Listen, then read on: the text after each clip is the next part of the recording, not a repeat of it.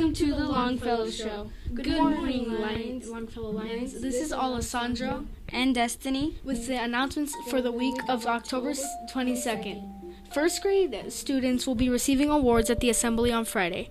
Think about it. In first grade, students are learning reading skills that move past simply reading and enter the comprehension zone. Words and sentences are no longer mysterious codes, they're meaningful expressions of thoughts and actions in pictures and sounds. Uh, congratulations to all of our first graders who are learning to be lifelong readers. Don't forget to tell your parents the the book fair is this week. Thank you to Miss Yabara Cox for organizing this wonderful biannual event. Biannual, biannual means it happens two times per year.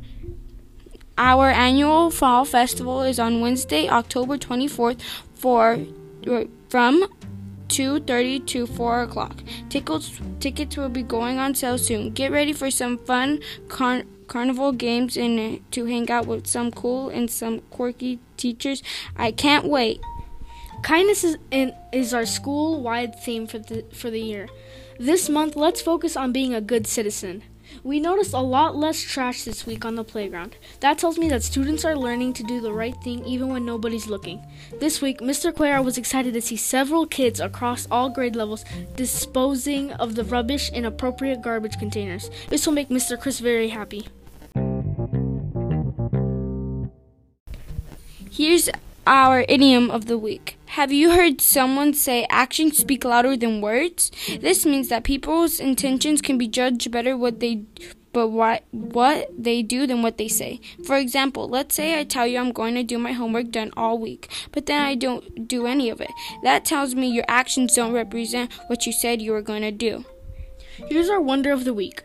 Have you ever wondered why do you say trick or treat in the United States?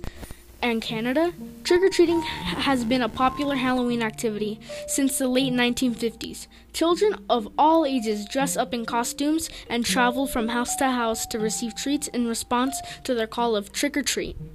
In the Middle Ages, poor people in Ireland and Britain go to Souling on Hallowmas, November 1st. Souling con- consists of going door to door to asking for food in return for saying prayers of the dead. All Souls Days, November 2nd Gustering